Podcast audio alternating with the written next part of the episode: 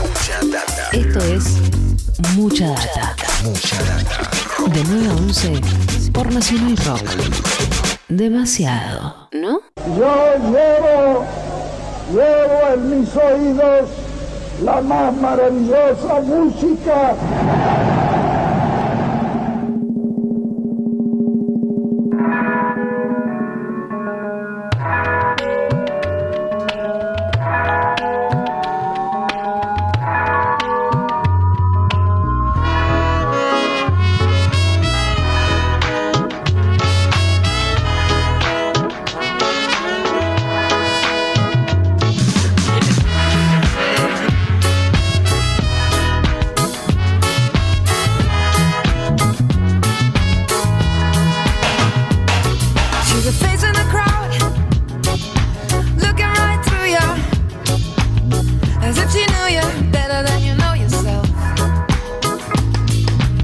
Bueno, muy bien, estamos a about 20 de las 10 de la mañana, acá con este Brazilian Girls de, de fondo, para meternos en esta historia que nos propone Leo Acevedo, ¿no? Algunos músicos argentinos por el mundo teniendo éxito y llevando nuestra bandera, nuestra escarapela, sí, allende nuestras fronteras. Vamos, Acevedo, vamos. Ya hablamos de Didi Goodman acá en esta sección cuando Sí. hicimos una columna dedicada a supergrupos. Didi Goodman forma parte de Meteoros. Lo que escuchamos es Brazilian Girls, la banda que Didi Goodman formó en New York en el año 2005 junto al percusionista Aaron Johnston y la cantante ítalo-alemana Sabina Yuba. Este, Didi Goodman, eh, ya lo contamos aquella vez, es una especie de niño prodigio argentino que ya a los 16 años tocaba, trabajaba de músico, este, como integrante de la banda de Luis Alberto Spinetta, de David Lebón. Él este, formó parte del disco Don Lucero de Spinetta en el año 89 y este, en el año 92 a raíz de, de ser este, becado por la Berklee College of Music de Boston, se va a Estados Unidos a estudiar y bueno, cuando termina sus estudios se radica ahí en New York y este, labura para músicos como Roy Ayers, este, Bebel Gilberto y demás, hasta que en el 2005 forma esta banda llamada Brazilian Girls, que paradójicamente solo incluye a una chica en su formación y ninguno de los integrantes es brasileño. Sin embargo, este, ahí están sonando sin que esto le resulte para nada este, un problema. Generó confusión esto muchas veces, ¿no? Yo he escuchado mucho decir las Brazilian Girls, ¿no? Las Porque- Brazilian Girls, claro. sí, pasaba eso, pero bueno, no, no son todas chicas. Te contaba en, la venta de la columna que también hay casos de músicos argentinos que se van a vivir al exterior, desarrollan su carrera en el exterior, pero sin embargo vuelven para triunfar en Argentina. Y esta canción que viene, eh, viene más o menos en ese sentido.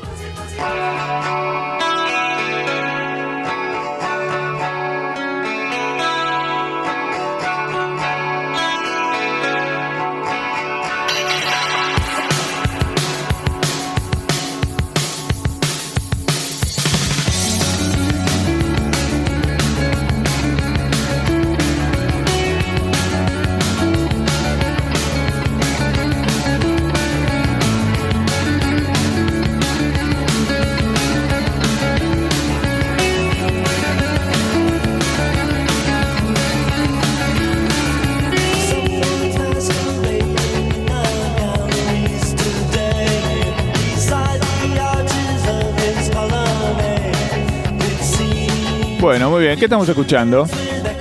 Lo que estamos escuchando se llama Chambers of Hellos, así se llama la canción, y la banda se llama Wild Train, una banda de San Francisco de la década del 80, una banda que no tuvo mayor éxito más que haber sido elegidos por Bono de YouTube en ese momento como su este, banda favorita. Él dijo que In a Chamber, que así se llamaba el disco del año 83 de Wild Train, era su disco favorito de ese año. Eh, pero no pasó mucho más de eso. Ellos este, tocaron este, como banda soporte de una banda escocesa que estaba haciendo una gira por Estados Unidos, llamaba Big Country. Fueron soportes de King Crimson, de The Cure, de Rem. Y sonaron mucho en las radios universitarias de Estados Unidos, pero no más allá de eso.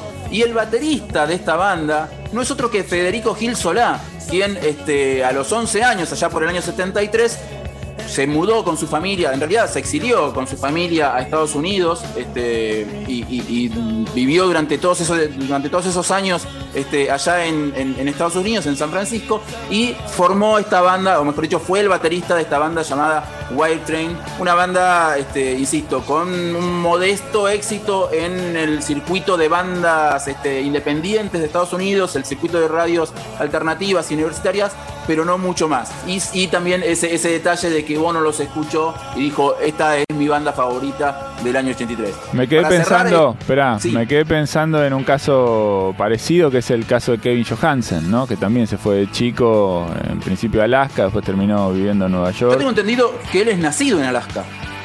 Eh, puede ser, tal vez esté confundido Ah, yo yo. entendido puede que ser, él nació en Fairbanks, Y después Alaska. vino para acá Y, y después se vino para acá, claro. y después se volvió a Estados Unidos. Él Eh, acá en los 80 formó una banda, claro, un dúo que se llamaba eh, Instrucción, Instrucción Cívica. Cívica, sí.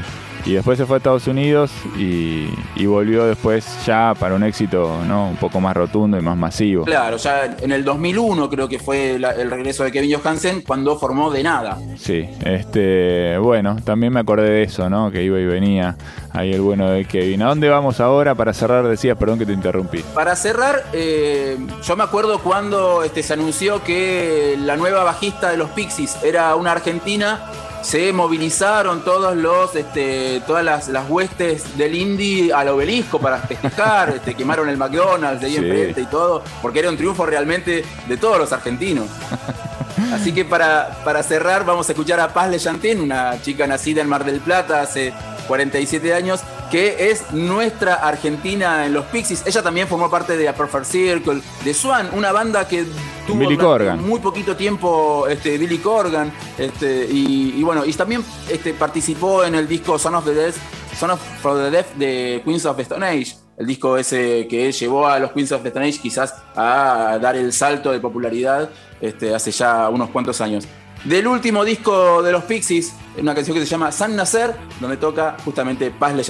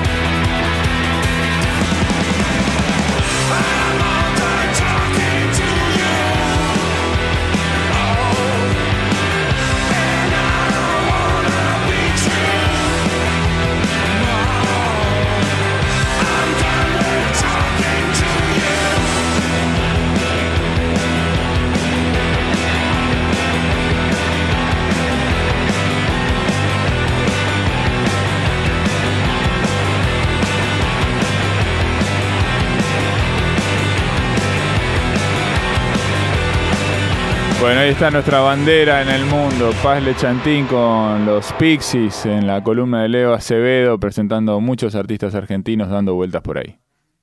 Si en este momento estás escuchando la radio, entonces tu día no está malo. Mucha data.